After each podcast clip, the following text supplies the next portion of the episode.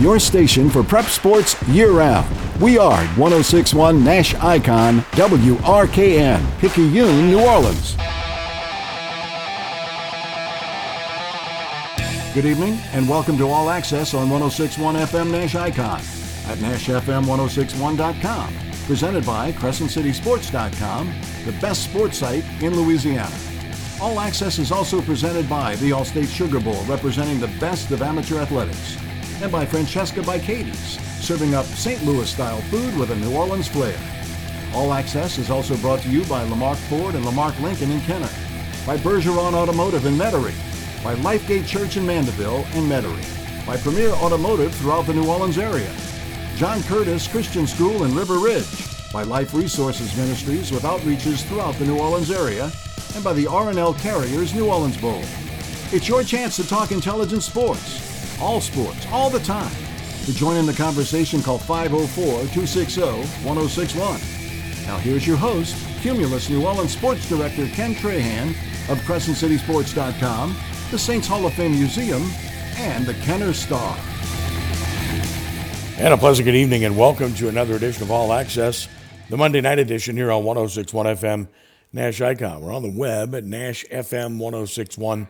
Tune in app available anywhere in the world for you to listen in anytime. Of course, our podcast available through CrescentCitySports.com. When the show's over, just click on More and click on Podcast. You're there and you can listen back. You can always email me. It's ken at crescentcitysports.com. Alexa will play her at home if you just say to play WRKN or play Nash Icon 1061 FM or call the show 504 260 1061. That's 260 1061. Pelicans are back in action tonight. We'll talk about that later in the show. College basketball, too. Of course, right now is, uh, you know, it's significant to follow up on the Super Bowl, which we'll do now, but also touch on the New Orleans Saints and where they are at this point in time. And we're glad to do so with a good and great friend who does an excellent job, the Locked On Network and Locked On the Saints, of course, and Canal Street Chronicles, among other entities. And he is Ross Jackson. Ross, listen, we appreciate the time as always. Thank you. Oh, hey, always a pleasure to be here with you, kid. I appreciate you having me on. Well, listen, obviously it was, I would say, a pretty good Super Bowl. Not a great one, but a, a pretty good one. It was kind of an odd game because physically it looked like, you know, the Rams overmatched the Bengals, and yet the Bengals were right there with a chance – to win at the end. A lot of twists and turns to the game. Uh, the first of which was obviously the injury to Odell Beckham, which was terrible. And of course, Ian Rapoport reporting today that it looks like it's a torn ACL in the same knee, which is just awful. Just awful. I mean, he had found himself, was playing terrific football. Uh, everyone said he was a good teammate. You know, he, he didn't have any moments, so to speak. And it just is a horrendous sight. As soon as you saw it, you, you kind of knew and unfortunately, it, it certainly looks like that's the case. Yeah, absolutely. Uh, you know, as you mentioned, he you know got out of the Cleveland situation that he wanted to get out of. He shows up in Los Angeles, scores five touchdowns there, has you know a couple of great moments, including you know some big throws even for him throughout the season. Scores a touchdown early on in in the Super Bowl uh, uh in that Super Bowl game as well, and then unfortunately just had this um, really really unfortunate situation take place with the ACL tear and, and everything. And you know that happens what in the second quarter of the uh, of this game? And you mm-hmm. look at the way that the game went which I, I agree it was a good super bowl not a great game but it was certainly better than the last time that we saw the rams in the super bowl. And so i thought that you know the battle between these two teams was one that was really at the line of scrimmage and i think that's one of the big places where the rams of course came out on top. The big concern that we had about the cincinnati bengals all season reared its ugly head at the worst possible time. No doubt. They, i mean they just couldn't block anybody and the rams made an adjustment at halftime and you know, they started bringing a linebacker, and you know, that made it very difficult to double Donald. And even when they did, they couldn't block him, so it didn't make any difference. And obviously, the twists and turns that occurred in the in the second half, the the Bengals score right away, the shortest touchdown ever to start a second half. It tied the Devin Hester kickoff return in the Super Bowl for a touchdown. And of course, on the play, you had a face mask that was fairly obvious on Tee Higgins. So looked like a little karma there. The Rams were not going to get a call in a big game but of course, that would come back later on. We'd see differently in the game. Right. But that that said, that was a missed call, and and then the Bengals had a real chance to take control of that game after they come up with the interception If they score a touchdown there and they go up by two scores, I believe they're going to win the game. But they did yeah. not, and they were forced to kick the field goal. Yeah, that was the I think the big turning point in this game, particularly for the Los Angeles Rams. I mean, you had Matt Stafford give up that big interception in the end zone to Jessie Bates, coming off of like that big 75 yard touchdown or, or the later interception coming through, and then you are able to stop them and hold them to three points instead of giving up all of that momentum.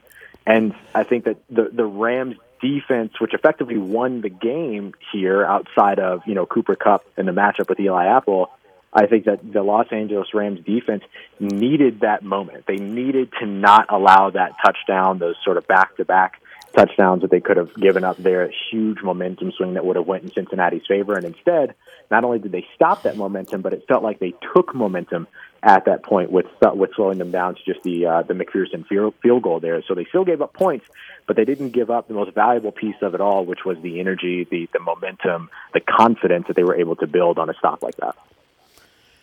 No question. And then, of course, the game just kind of, you know, evened out. Not much happened offensively. Rams pull closer, and then they have the big drive. You know, the the, the 79 yard drive, and nearly took the whole game to get there. And Cooper Kupp was incredible on the drive. It was basically all about him, uh, both running the ball to convert a big fourth down and making catch after catch when he was obviously the guy they were going to go to. And yet, a deciding play turns out to be a call they make on a defensive holding call on Wilson. Wilson played a terrific game. And yeah. to make that call in that situation, I thought was totally inappropriate, completely wrong. I mean, you it wasn't a blatant grab and just hold on to the guy. He had his shirt for about a second, let go, and then he makes a nice knockdown. We saw a lot worse than that earlier in the game, not called. I'm just puzzled – by why that call is made in that particular situation, especially by that particular official who un- had to understand the gravity of the situation, right? Yeah, I think there's a really interesting thing to be said there. The, the, the lack of consistency based on the moment in these games. And of course, this is the biggest stage of them all when it comes to the NFL being the Super Bowl. I mean, the biggest stage of them all, really, altogether. And so when you have these calls that are game changing calls late, not because the fact that you called them correctly, but because you got them wrong. It's just kind of inexcusable. And it's one of those situations to where, you know, the, the NFL has, you know, continuously talked about how they're trying to, you know, maintain the human element of the game and all that. And I understand, but I think the human element of life is also to need help sometimes. And so if you have these folks that are in New York that are watching all these things and are able to confirm a catch or confirm a drop within seconds before the replay even shows, then you should be able to confirm some of these calls, particularly these big time calls like this. And if you're not if you're not disrupting the receiver's path to the ball, if you're not hindering them from making an action on the ball, much like in this situation, I feel Luke, uh, I feel like uh, linebacker uh, Luke Wilson there did not. Then I think that that should be a no call, and that should be a situation in which you let these guys play it out. But instead, you end up giving them a fresh set of downs. You advance them a little bit closer to the line of scrimmage, and then all of course, and then of course that ends up ending up being the game-winning touchdown. And so instead of us talking about the game-winning touchdown that Cooper Kupp caught, we're talking instead, and I think rightfully so, about the call that should have happened that didn't happen. And I don't understand why the NFL is somehow just okay with that, if that makes sense should not be okay with it. I, I couldn't agree more. It would have been fourth and goal at the nine, and the odds of scoring there are not particularly great. Eh, we don't know what would have happened, but it certainly uh, altered the outcome. And then, of course, on the next play, Eli Apple, clearly a penalty there. It was kind of hard not mm-hmm. to call that. And then the touchdown occurs. The Bengals still have a chance. They get the ball, but I thought that's the next point I was going to make, visiting with Ross Jackson about the Super Bowl. I just thought some of the coaching decisions that Zac Taylor made were very curious at best. Uh, certainly, the fourth and one early in the game near midfield. Why in the world would you go for that that early in the game in that situation against right. that defensive front and give the Rams the ball on a short field, which, by the way, they capitalized on and went and scored a touchdown? If you punt the ball deep, your defense had played well the first series. I didn't understand it. And then, of course, on the last series, there's a lot I didn't understand. You make the eight yard completion on first down, and then on second down, you throw a go route and the receiver Right. breaks it off. I, I, what was that? And then on third down, I mean, we can make the argument about who's in the game, but you're going to run Samaje Perine inside. And Aaron Donald gets an arm on him, and an arm tackle is all that's necessary to bring him down. I would suggest to you that if Joe Mixon's in the game, an arm tackle is not going to stop him short of the first down, but he's not in the game.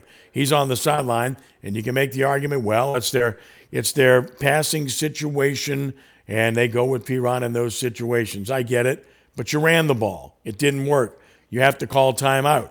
And obviously that sets up fourth and one, and you can't block Aaron Donald. And I mean, the fact that Burrow actually slung the ball in the direction of Perine was pretty impressive, but no Right. chance to make the completion. But I just think coaching does matter. And I think the fourth and one early in the game was a terrible decision. And I think the play calling sequence and who was in the game on the last series was just not good. Yeah, I think it's it's there's a couple of things here. Obviously, I mean, I am a big supporter of analytics in football as a piece of the decision making process. I don't think it's as simple as oh, it's fourth and one, and you're beyond a certain you know yard line. It's worth it. It's not that clear cut. It's not that simple. You're protecting the ball. You're trying to protect the lead. The the art of the punter, as we've actually witnessed in New Orleans, is still something that is very viable and, and is a mm-hmm. viable weapon in the NFL. And so to to forego that, to bypass that, and then give a short field that would end up in a touchdown was curious to me as well. That that that was a part of the, the Zac Taylor decision making. The the go route on second and short was a curious one as well. I completely agree there. And I understand the idea is that you know, hey, if it falls incomplete, then you know you have you know, at least the clock stops. But I think what we're what you're used to seeing in those situations is carve up the middle of the field, get the ball down the field in a hurry. You want to advance the ball meticulously, not necessarily be in a situation to where you have to do it in chunks, especially when you don't need a touchdown and all you needed was a field goal to tie and at least push it into overtime. So I, I'm with you 100%. I, I think some of those things are really curious. I think some of them are the curse of inexperience in a big moment like this. Inexperience as an NFL head coach still for Zac Taylor, who's still, you know, figuring it out. And then, of course, inexperience in a big game like the Super Bowl. You saw the play calling ability on a meticulous 79 uh, yard drive that went, I believe it was 15 plays or so by the Los Angeles Rams. You would have liked to have seen Zac Taylor, the Cincinnati Bengals, slow things down, but still operate with a good pace against the clock, of course, to be able to move their way down the field, being willing to settle for a field goal as opposed to feeling like they needed to do something out of the ordinary and push the ball downfield like they did. And, and you know, it's, it's always going to be one of those things where if it works, you look great. If it doesn't, you're going to get a lot of questions. It didn't work, and the Bengals are going to get a lot of questions about it.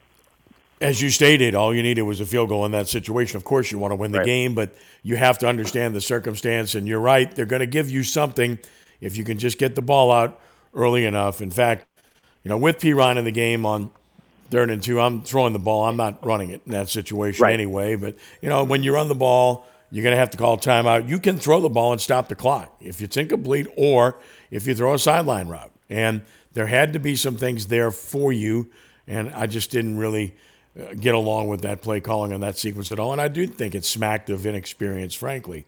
You know, the, the thing about the narrative coming out is that, well, Joe Burrow's young, Ja'Marr Chase is young. They're going to have plenty of chances. I really don't buy into that. I, I hope they do. I'm all for it. But it, it took a magical run to get there. They needed a call against the Raiders. Uh, the Chiefs game was really weird. Uh, I think they beat a better team uh, on that day. Uh, and and then of course, you know, when you look at the Tennessee game, it was all about the interceptions of Tannehill. And now I'm looking ahead. The Chiefs aren't going anywhere, and Buffalo looks like maybe you know the best overall team, and Tennessee's still good, and Baltimore is going to bounce back. Bottom line is the AFC is pretty good, and for Cincinnati to get back to that level, I don't think is going to be very easy. It's clear where they need to improve their team. They should spend all of their capital on offensive line. I mean, this is, frankly, it's remarkable they got this far with this offensive line. You'd be hard pressed to name one guy on their offensive line that's above average. Yeah, I mean, winning a playoff game when you're getting sacked five, six, seven times, uh, that that doesn't happen. And and you could see, you could see the way that this usually goes. The the Bengals, they they you know dominated the first half in terms of the scoreboard and and you know these big plays, and then the and then and then also that that extra play right after halftime. You can load into there too, as it happened so quickly. And then you had the, you know, they won the turnover margin two to zero. They didn't turn the ball over. They did all of the things you're supposed to do. They checked all of the boxes. However, if you're getting your quarterback pummeled, if your quarterback's coming up with a limp at any point during the game, if you are not able to sustain drives and you're not able to perform in the biggest moments because your offensive line can't hold off what was the one of the most remarkably talented defensive lines that we've seen with Aaron Donald and, and A'Shawn Robinson and, and Von Miller and, and Leonard Floyd and all of these fantastic players in their D line. And then, as you mentioned, them also dedicating linebackers to adding some additional pressure, knowing that they're that the Rams front seven was better than what the um, what the Cincinnati Bengals can put on the offensive line. Then you're in a situation there to where you can only do so much. Even though things go right, what needs to go right isn't, and that's winning in the trenches. It's something that we have seen time and time again for the Bengals. It's something that we have seen other teams really, really focus in on to make sure that they don't fall victim to that. And that's what I, where I think the Bengals should be spending all of their time this coming off season. This is a team that is notoriously stingy. They don't like to spend a lot of money, but this season they're going to need to. Well, they're well over the cap uh, in terms of what they can spend, so that's good. Mm-hmm. They have money to spend, and of course they got the 31st pick in the first round. So clearly they have to go that route offensive line wise. Because the other issue is this: uh, Joe Burrow's not out of the he's not in the clear at all. He may very well have injured his knee, and right. we're gonna we're gonna know in the next few days or so because he just wasn't coming out of that game. And those of us who have covered him and know him know how tough he is and what a competitor he is. And you know, you're on adrenaline. He just wasn't going to come out. But you know, just looking at the body language and seeing you know what happened to his knee, it wouldn't surprise me if there's damage there. I sure hope not. But again, you know, this is imperative for Cincinnati to fix it now. Otherwise, you're going to be looking at you know, a great career cut short. I don't think there's any doubt about it. Now, at the same time, I'm the first person to say they absolutely made the right decision to draft Ja'Marr Chase as compared to an offensive lineman. You cannot argue with the success that that decision spawned for Cincinnati. Yeah, no, I completely agree with you. I, I think it's you know it, it's obviously a, a complex situation. I think that they made the right choice in terms of drafting Ja'Marr Chase, and they proved they proved that to everybody. But I think the other piece of it is that they should have just been willing to spend money on the offensive line the way that they were willing to spend money on the defensive line. You just didn't see that in free agency. And so the, the two things have to work. And I think the Rams are a good example of the balance between spending time in free agency, spending time in the trade market, and spending time with your draft right? You still have to draft these guys that are going to make it work. Mm-hmm. Uh, you, you, they, they drafted Cooper Kupp, they drafted Aaron Donald, they drafted Darious Williams, all these players. But then they went out and they uh, they acquired players like Matt Stafford and Jalen Ramsey and uh, and and Odell Beckham Jr. And then they signed other free agents to come in and help. You know, they kind of developed the mercenary for hire process back in 2017, 2018 on the way to the playoffs there, or on the way to the Super Bowl there. And so I think that they're a shining example of what it is that you might see more NFL teams try to replicate, not necessarily note for note, but try to replicate going into the future here, 2022 and, and, and moving forward. And I think that Cincinnati could have done something very similar. They did very well in the draft, but can you add the veteran pieces at the positions that matter most so that you can go ahead and support what you're cultivating and what you're building in the draft? I don't think they did a very good job of that this past offseason. Hopefully they can do that here in 2022. Well, the Bengals have certainly liked former Saints players, so you and we'll uh-huh. tie it into the Saints when we transition into the Saints discussion here in a moment with Ross Jackson of Canal Street Chronicles. It's 260-1061 because Terron Armstead could very well be a, a target of a, a, team like Cincinnati, and that would obviously be a smart move on their part. And where the Saints are concerned, that's a that's a pretty interesting scenario because uh, everybody likes him. He's a team leader. He obviously likes Dennis Allen. He, he campaigned for him very hard. When he's on the field, he's a very good player. But is he on the field enough? He's 30 years old. And how much do you want to pay when you have mm-hmm. limitations? So to me, he's the most interesting case study uh, because of his ability, because of the position he plays, because of his character. Uh, but the dependability issue is really the, you know, the thing that holds you back from making a sizable investment. So where do you think this ends up? Yeah, it's going to be really interesting because the other piece of the Terron Armstead puzzle is that if you extend him, you knock down the dead cap that you end up in the cap hit that you would take on by losing him over the course of the offseason. So you could actually keep him, but you'd have to invest more long term money into him in order to save the short term spending. So it depends on which one the New Orleans Saints feel is most important. Are they willing to continue to bury themselves in the cap, knowing that they can finagle and that they can move around in it, or are they now going to move into a situation where they're trying to relieve that cap in the long term, which could then, if the Saints went with the latter, mean Tron Armstead hits the market this offseason. You would hate to lose him, certainly. The Saints could reload at left tackle in the draft. There's some fantastic first round offensive linemen, not the least of which being Charles Cross out of South Carolina, who's fantastic, or excuse me, Mississippi State, who's fantastic. And so there are ways for them to go about doing it, but usually the Saints don't lose a player and then replace them. They usually have a succession plan in place, and this would be a little bit of a different scenario. I think the one example otherwise would be when they lost Max Unger when he retired, but then the very next day they signed Nick Easton, and then they were able to draft Erik McCoy in that same offseason. So able to get out from under that pretty quickly. The Saints could look to do that again with Terron Armstead, but it just depends. Are they looking to shed the short terms, or are they looking to shed some of the long term spending? And that would certainly be a big piece of the puzzle in terms of where Terron Armstead heads. My guess will be that they look to shed the long term spending. My guess would be that Terron Armstead becomes a very highly paid left tackle, either with the Cincinnati Bengals or another tackle needy team like the Jacksonville Jaguars. Yeah, it's going to be very interesting. You're right. It's choose your poison, short term or long term. And, and again, he's a very interesting uh, case study, but Marcus Williams is too. I mean, look, they still have the ability to tag him once again if they need to. I know they value his his ability to go, cover hash mark to hash mark. He's top shelf in that regard. His tackling will never be particularly good.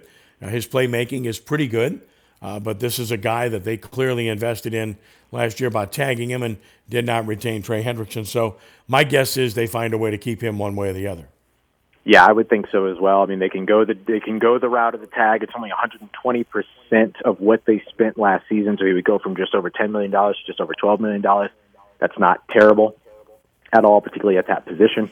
And then the next piece of the puzzle would be, can they get an extension done and actually get it finished with them? They they, they got down the road last season. They had a contract, they had offers, they had conversations, negotiations, so they wouldn't be starting from scratch here, right? They would have a foundation upon which to build based upon his 2022, excuse me, I'm so sorry, his 2021 output. So it, it's not like they would be starting from a zero place or a non-started place. They would have some type of framework to build off of it, with the additional context of what 2021 was for the uh, the fantastic safety and Marcus Williams. So they they should be a little bit further down the road, which I think could work in their advantage. My guess is they move on from Tre'Kwon Smith at this stage. Kwon Alexander, it's going to be tough if they have to pay him. They did draft Pete Werner. He distinguished himself fairly well, and he's a young player. So you'd love to have Quan back, but I don't know that they can afford him.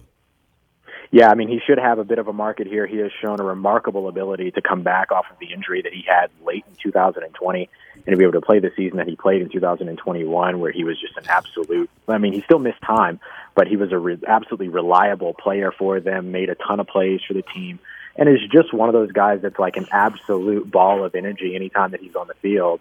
And he's somebody that has a, that, that gives a lot of value just based upon what he's able to do. And then also his work with Demario Davis has been absolutely phenomenal as well. So I, I wouldn't be surprised to see them work pretty hard to keep him. Interesting thing on Tre'Quan Smith will be, you know, now that Sean Payton's not around and how the offense changes, right? If they go heavy RPO, if they go heavy spread, then maybe Tre'Quan Smith doesn't fit anymore. I originally thought Tre'Quan would potentially hang around because of how much Sean Payton likes what he does as a blocker and all the additional roles that he fills. But now, if that offense is going to look vastly different, and they're not going to be this Air Coryell West Coast blend with a run game, then he might not carry the same value that he did before. So I agree with you on that point.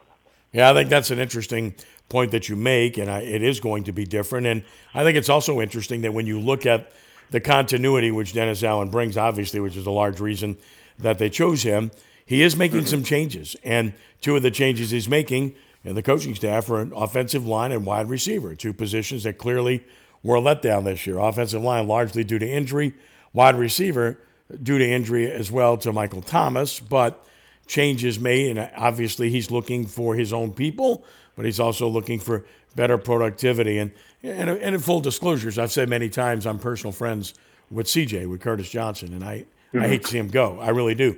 But every coach has to put his stamp on things. Yeah, absolutely. And I think, you know, those two spots are, are really important ones. They bring back Doug Marrone, who had great seasons with them in 2006, 2008. Part of some of the top offenses that we've seen there. And him not coming back as an offensive coordinator role, but coming back as an offensive line role, does a really good job for the culture. I mean, it ends up bringing in somebody that has seen this New Orleans Saints offense in its heyday and is, uh, you know, an intense enough coach that will demand the best of the players that are around and kind of knows how to fit in. Has already has a working relationship with Dennis Allen as well as they were both on those staffs.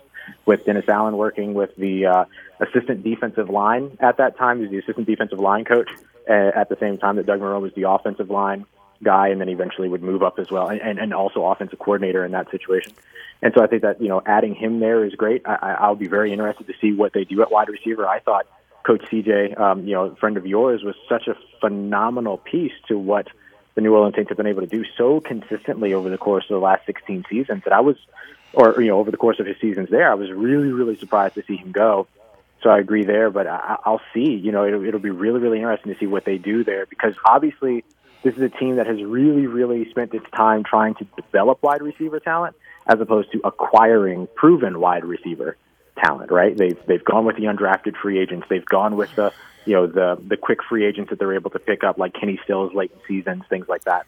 And so I would imagine that the Saints will look for a developer in that role that can also identify proven uh, possibility, proven prospects, particularly in the draft, which is something that the Saints haven't really invested, or a place that the Saints haven't really invested in that position. No, they really haven't. I mean, that's that was a constant with Coach Payton. Uh, Robert Meacham was a first round pick. Brandin Cooks was a first round pick.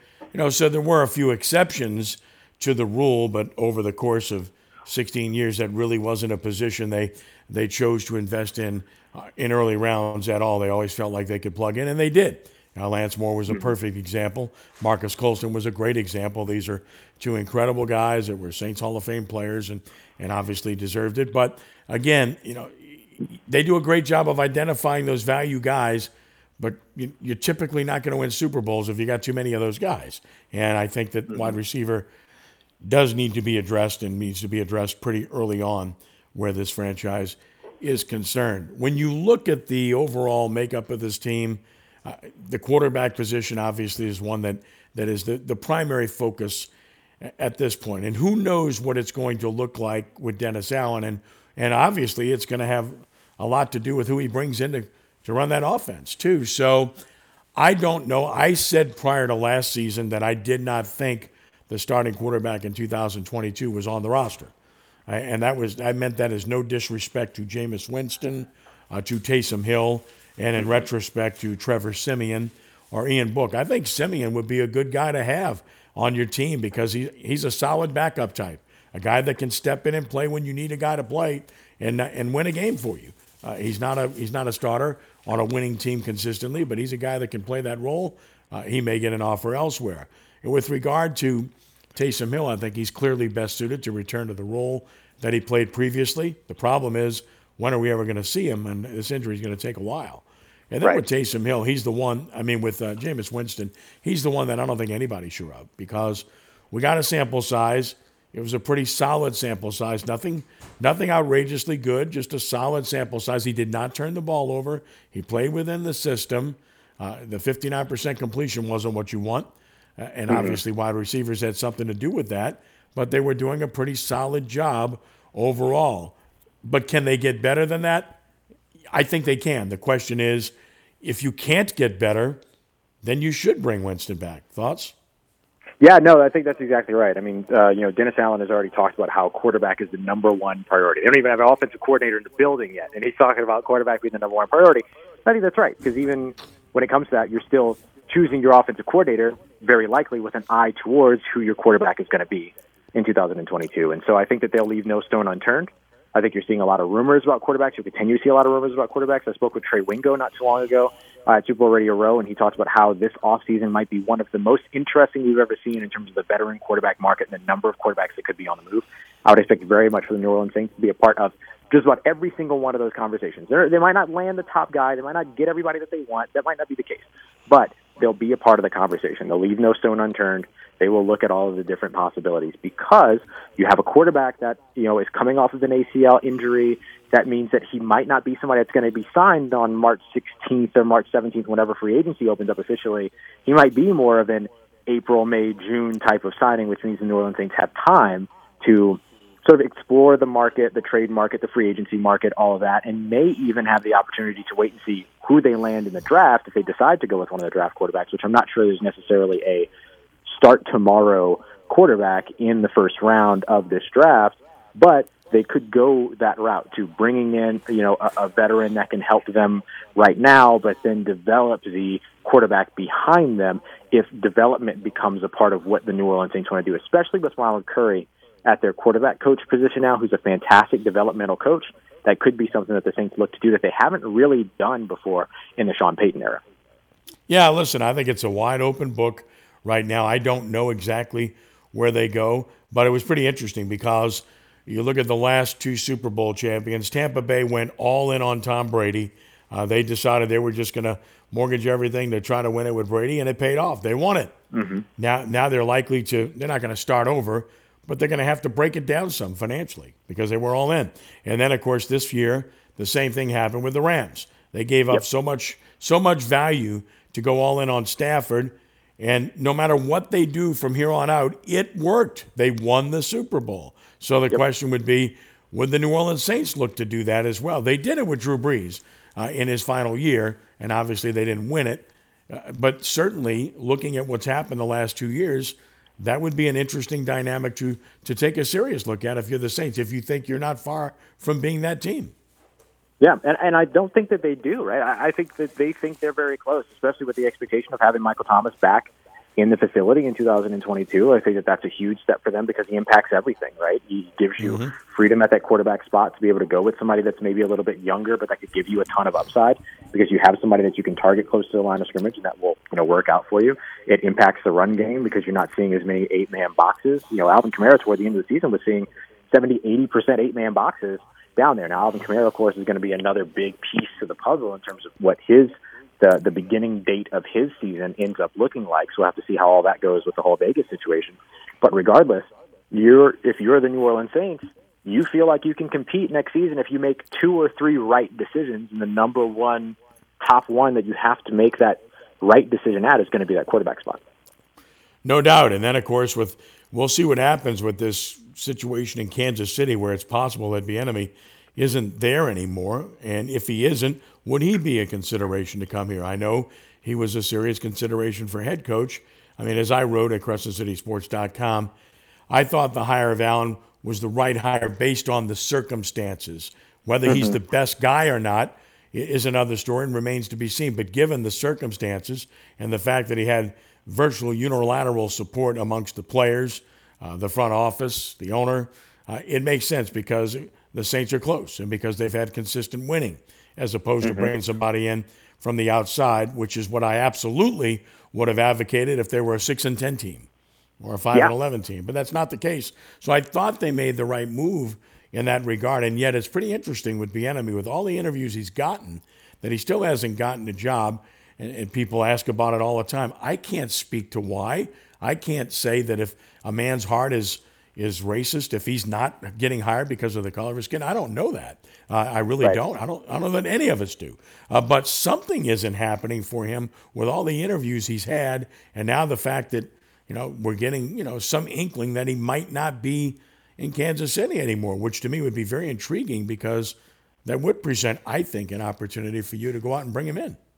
Absolutely. Look, they spent eight hours. in New Orleans Saints did with Eric Bieniemy. That's a I don't know about you. I've never had an eight hour long job. right? No, not even close, my friend. and if I did, I feel bad for whoever had it with me, right? But I, got that right. You know, when it comes down to it, I, I think that a guy like Eric Bieniemy, who is in a situation to where he could be his reputation and his ability to advance could be hindered by the fact that he is work has been working with Andy Reid and that he hasn't necessarily been calling all of the offensive plays. Now he's been relaying plays, and things like that, but he hasn't been the situational play caller.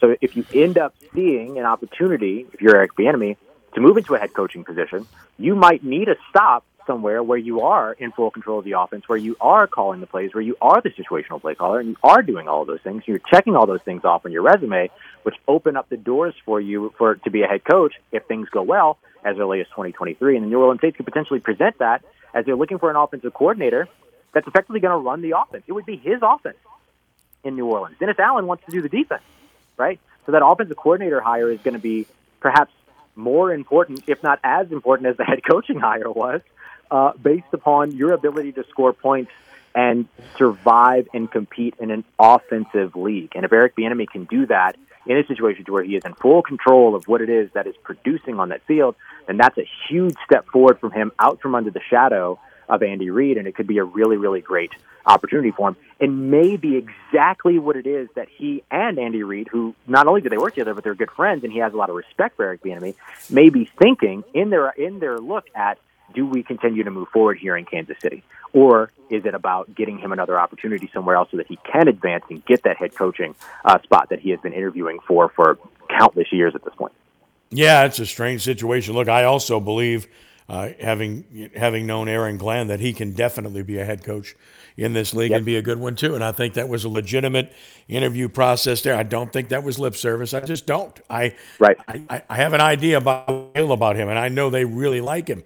And I just think if if he'd had another couple of years, it might have been different. By the way, if Dan Campbell hadn't left, he might be the head coach here. I mean, he was a guy that was the associate head coach, had a lot of a lot of skins on the wall that people really respected, including being an interim head coach, and and he's a forceful guy, and I think he's I think he'll be good. It's just that Detroit is a really hard situation, and it's yeah. it's going to take a little while there. So I think there were legitimate guys, and as for Brian Flores, I just think that given the accusations that have been made, I think most people are just going to wait because they want to wait and see whether there's there's validity to it or not. Uh, the worst thing that could happen is that you you you take the leap and hire him, and then you find out that some of this stuff isn't accurate. We don't know that. So I think that probably hindered his cause a little bit too. But I think, given the circumstances, that the Saints made the right move in this situation, regardless of what happens long term. All right, so last last question before I let you get away. If you had to pick an early favorite in each conference for next season, who might those teams be in your mind? Yeah, I mean, look, I, I, I agree with you. I think the Buffalo Bills might be one of the might be one of, if not the most complete team in the NFL. They they didn't get things going the way that they uh, that they had hoped in the playoffs this season, but I do think that they're a team that, with another offseason, with a fantastic coach in Sean McDermott, with a great quarterback in Josh Allen, with a dynamic receiver like Stefon Diggs, with a fantastic defense led by guys like Micah Hyde and uh, Tre'Davious White, who of course hasn't been on the field, right? And so I, I mm-hmm. really, really think that between the injury, the injured players that are coming back that will serve as kind of a, a base level of free agency for them, plus their ability to be able to maneuver, add pieces, and kind of replicate what the New Orleans Saints did from 2017 to 2020, that gives them a really, really good opportunity to continue to take that next step. So I'll take them for the AFC here early. And then depending upon what happens with the Rams, does Aaron Donald retire? Mm-hmm. What happens with Sean McVay? There's just a lot of question marks there. So I, I would I would love to say Los Angeles Rams, but if it's not going to be them, I think the NFC is kind of wide open, and so I might look at teams like the Dallas Cowboys that are going to be a little bit more uh, have a little bit more continuity going into 2022. And then, you know, even maybe some of these other teams like the San Francisco 49ers and Kyle Shanahan, who have done awesome and who are going to be moving on from Jimmy Garoppolo, who perhaps caused them more problems than solve their issues.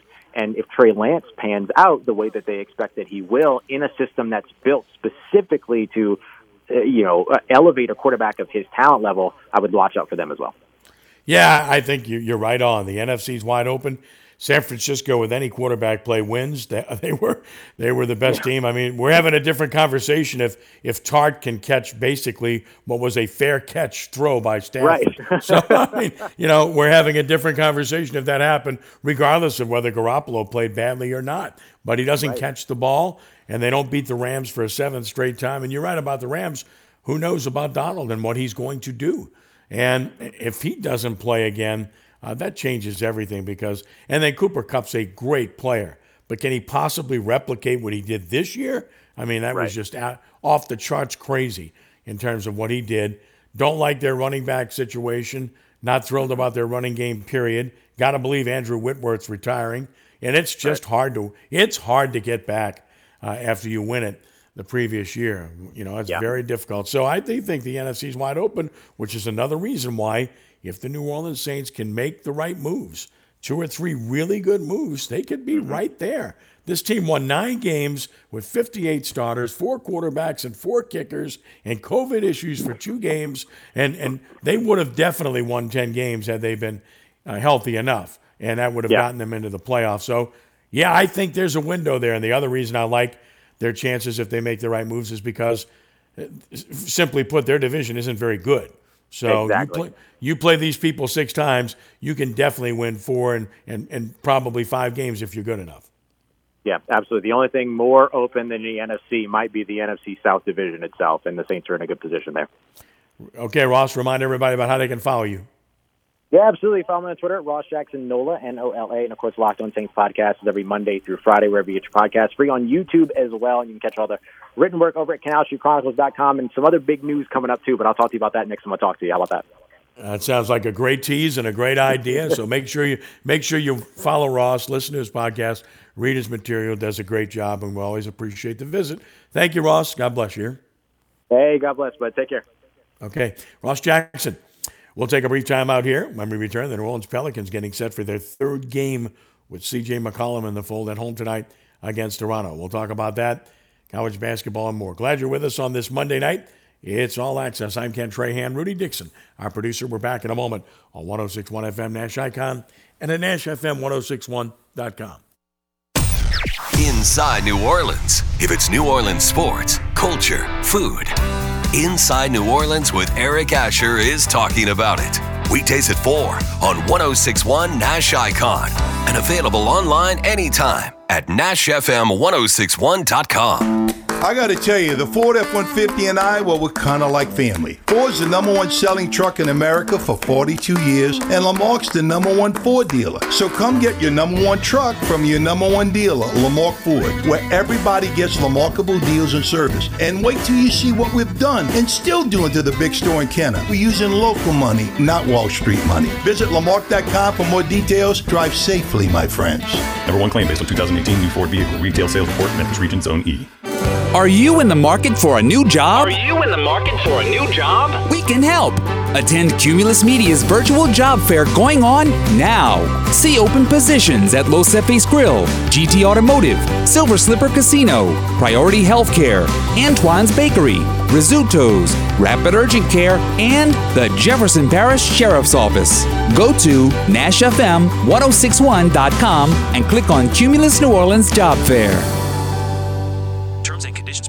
Textplan.us. Texting enrolls for recurring automated marketing messages. Message and data rates may apply. Reply stop to opt out. Terms and conditions apply. Visit ISSA online for details. Hey, how'd you like to get paid to work out? Yes, I said get paid to work out. Now you can with ISSA, the global leader in personal fitness certification. If you're interested in a money making career in fitness as a personal trainer, now is your time because ISSA is guaranteeing you will get a job. That's right, there's a huge demand for certified personal trainers right now. So once you get ISSA certified, they guarantee you will get a job. Just text FORM to 323232 now to get started for free. You do everything at your own pace and 100% online. Live your life on your terms. Get certified and train like you want, full time, at a gym, at home, or as a side hustle, whatever works for you. Don't wait another day to start your career in fitness. Get certified and start making money fast, guaranteed. Just text FORM to 323232 right now to get started with your ISSA certification for free. Text the word FORM to 323232. Be ready for winter weather and save money at O'Reilly Auto Parts. It's time to replace your old wiper blades with a new pair of Bosch Icon wiper blades. Right now, save $8 per pair and earn double O Rewards points. Our professional parts people will even install them for you for free. Visit your local O'Reilly Auto Parts store or online at o'ReillyAuto.com. Oh, oh, oh,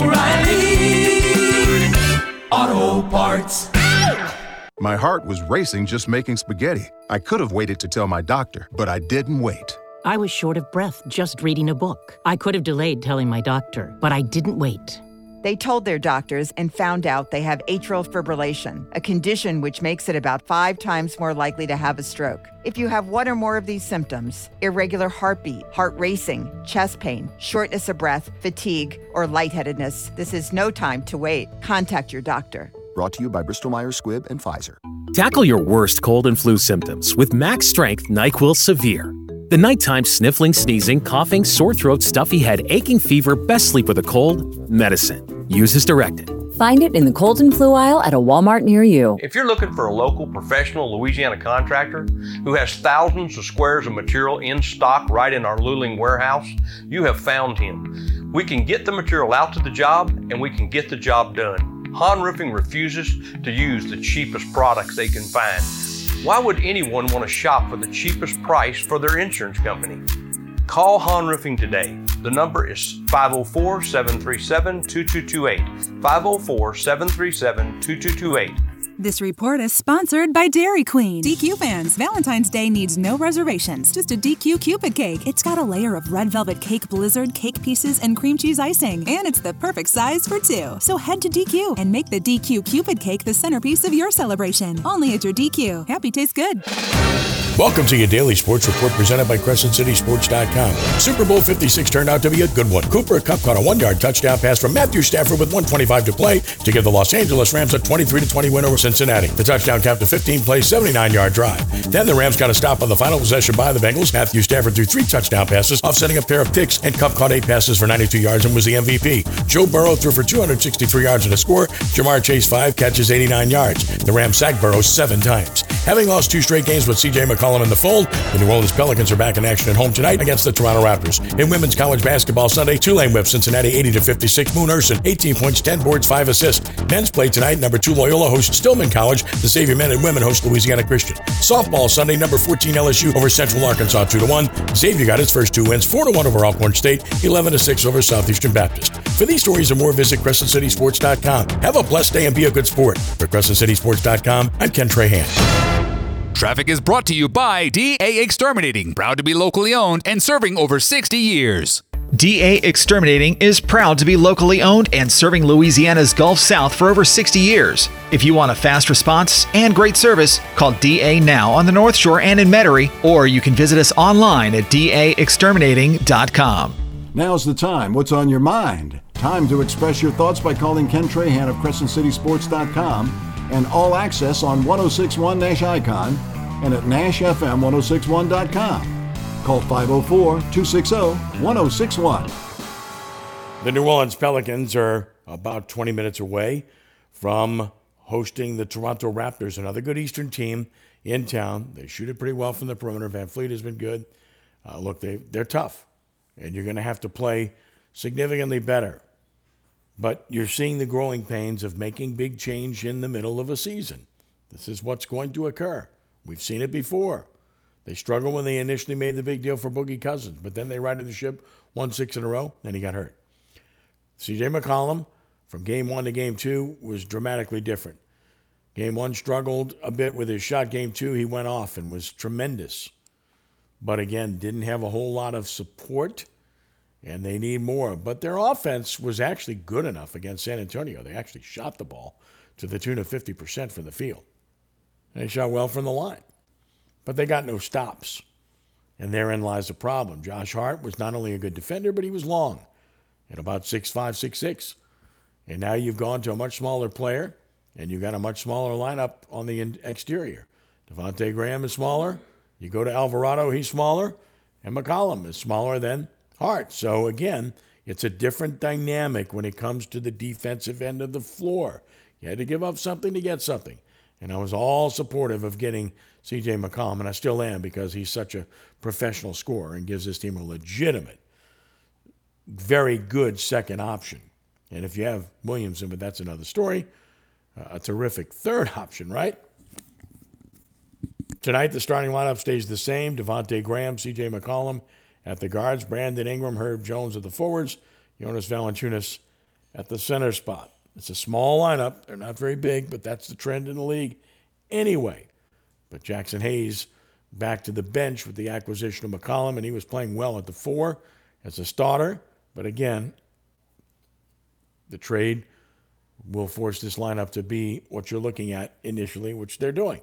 Brandon Ingram still scoring the ball, but one thing that's noticeable that he hasn't done since McCollum came on board is he hasn't been a playmaker that he was. I mean, he had become a complete player.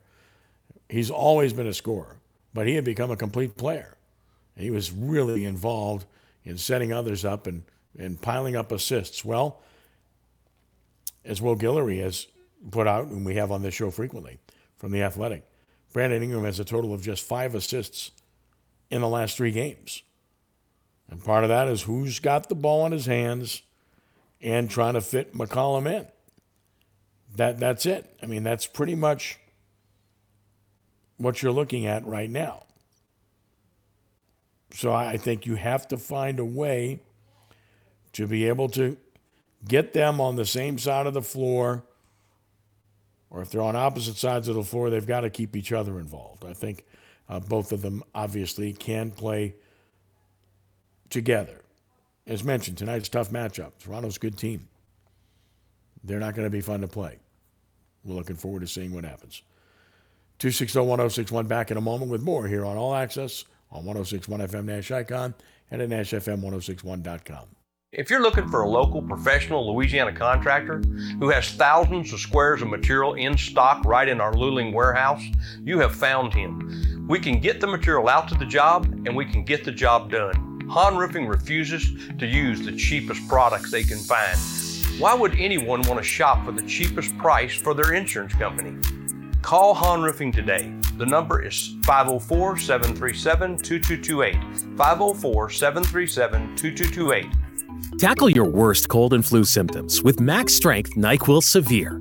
The nighttime sniffling, sneezing, coughing, sore throat, stuffy head, aching fever, best sleep with a cold, medicine. Use as directed. Find it in the cold and flu aisle at a Walmart near you. Susan, I'm sorry I'm late. Traffic is terrible. It sure is. But on top of that, gas prices have been skyrocketing. I can't believe how expensive gas has gotten recently. Prices at the pump are up, but I never pay full price for gas anymore. I just use the free Get Upside Gas app that pays you cash back for every gallon of gas you buy. Wait a minute. Are you saying you actually get paid cash when you buy gas with the Get Upside app? Yes, up to 25 cents a gallon cash back every time I buy gas. And does that actually add up to anything? I'll make $200 to $300 this year. Wow, that's serious extra cash. I'm downloading the free Get Upside app now. Download the free Get Upside app now in the App Store or Google Play to save up to 25 cents a gallon when you buy gas. Use promo code TIME for a 25 cents a gallon bonus on your first tank. That's up to 50 cents a gallon on your first fill up. You can cash out anytime to your bank account, PayPal, or any gift card for Amazon and other brands. Just download the free Get Upside app and use promo code TIME for up to 50 cents a gallon cash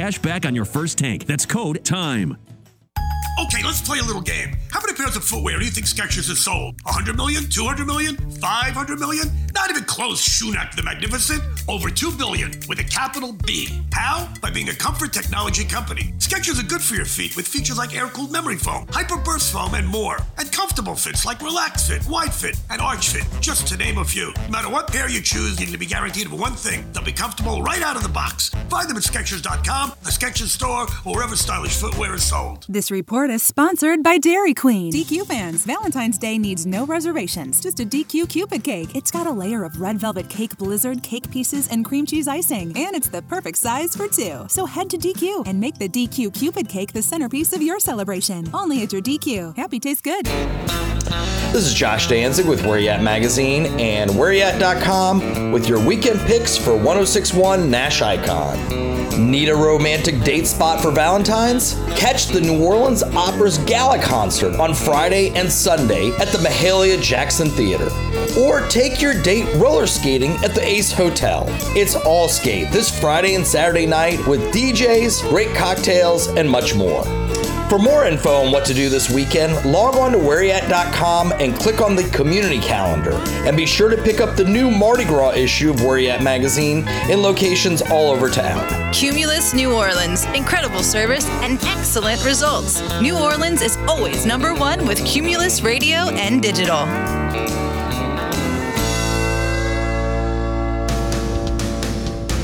This is where you get all access, not just the focus on one or two topics. All sports are on the table with your calls at all times. Join us now by calling 260 1061. Now back to Ken Trahan on 1061 Nash Icon through CrescentCitySports.com and at NashFM1061.com. College basketball, Tulane playing at USF this evening. Number two, Loyola hosting Stillman College this evening. And the Xavier men and women are hosting Louisiana Christian. And LSU guard Tari Eason and Tulane forward Krystal Freeman have been honored by the Louisiana Sports Writers Association as the men's and women's college basketball players of the week. Congratulations to both. And for the second time this season, senior guard Troy Green of the University of New Orleans has been named the Southland Conference men's basketball player of the week. And Troy Green has been a solid player for UNO, and he and Derek St. Have just made them very viable this year, in particular in the conference where they lead the league right now, and they won both games uh, this past week in conference play. And of course, you can hear all their games right here on 1061 FM Nash Icon and at NashFM1061.com. We'll take a final break here, back with a final word in a moment here on All Access for a Monday night on 1061 FM Nash Icon and at NashFM1061.com. Since 1935, the Allstate Sugar Bowl has been a proud New Orleans New Year's Day tradition. Through its annual support of college football and amateur sports, the Sugar Bowl attracts hundreds of thousands of visitors to the state, providing countless opportunities for young people. Resources from these events enable the Sugar Bowl to support education and community programs impacting thousands of New Orleans area teachers and citizens. The Allstate Sugar Bowl, proud to host the best of the Big 12 and the SEC in the Superdome on New Year's Day. Family owned and operated by a great local family, Bergeron Volvo at 3525 Veterans Boulevard in Metairie has a full stock of fabulous 2021 vehicles with a wide range of the XC series, including the XC40, the XC60, and the XC90. If you are looking for a luxury sedan, see the S60 or S90. Don't forget the XC90 hybrid or rugged V90 cross country from Bergeron Volvo. Visit BergeronVolvoCars.com. To experience our idea of luxury, visit Bergeron Volvo on Vets in Metairie or online at bergeronvolvo.com today. Ken Trahan here with Scott Craig of Francesca by Katie's Deli Pizzeria, 515 Harrison Avenue in Lakeview. We both love high school sports and the St. Louis Cardinals. That's a big amen. And we both love great food at a great location. That's a bigger amen. Francesca by Katie's has it all. That includes daily specials, building your own sandwiches and pizzas, delicious burgers, scrumptious salads, and a kids menu. Francesca by Katie's is also host of Ken Trahan's Original Prep Football Report. We love supporting our area schools. It's a shame not everybody can go to Brother Mark. Or Rummel. If you don't come, you're to blame. You'll be glad you came. Francesca by Katie's, 515 Harrison Avenue in Lakeview. Sure, we have 30 seconds to tell you that drivers who switch to Progressive could save big. But then what? Well, radio has been called theater of the mind, so let's tell a story with sound effects.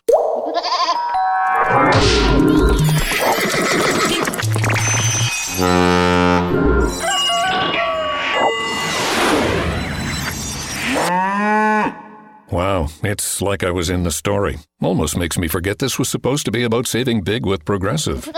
Progressive Casualty Insurance Company and Affiliates. So you finally got your credit score up to 700. You're feeling good, about to get a new credit card with rewards. You apply and. Ooh, it's not approved. And that knocks your score right out of the 700 club. There's a better way. Next time, go to Credit Karma and check out your approval odds first so you can find a card you're more likely to get approved for. And with over 100 million members, there are plenty of reviews to help you choose. Get your free credit scores and find the right card for you at Credit Karma. Approval not guaranteed, subject to checks. Spud here, and you know the first place I go when my family needs to see a doctor is Rapid Urgent Care. I mean, you're in and out of there in 40 minutes, give or take. You spend that much time in an ER just waiting to get triaged. From a broken ankle to a bee sting to a COVID test, Rapid Urgent Care's got you covered with clinics all over Southeast Louisiana. You don't need an appointment, just walk right in with your ID and your insurance card. Or you can sign up for their healthcare partnership. Rapid Urgent Care also has a telemed center. Just waiting for your call might save you a trip. Go to rapidurgentcare.com to find out more and to find the clinic nearest you.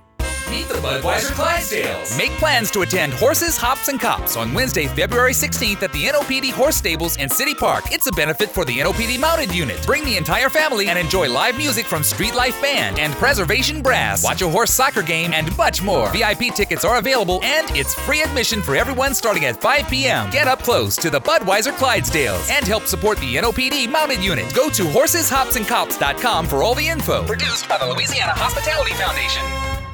If you're looking for a local professional Louisiana contractor who has thousands of squares of material in stock right in our Luling warehouse, you have found him. We can get the material out to the job and we can get the job done. Han Roofing refuses to use the cheapest products they can find. Why would anyone want to shop for the cheapest price for their insurance company? Call Han Roofing today. The number is 504 737 2228. 504 737 2228. Always welcoming intelligent points of view, whether we agree or disagree. Let's have constructive dialogue on All Access with Ken Trahan on 1061 FM Nash Icon, at NashFM1061.com and through CrescentCitySports.com. Give us a call at 504 260 1061.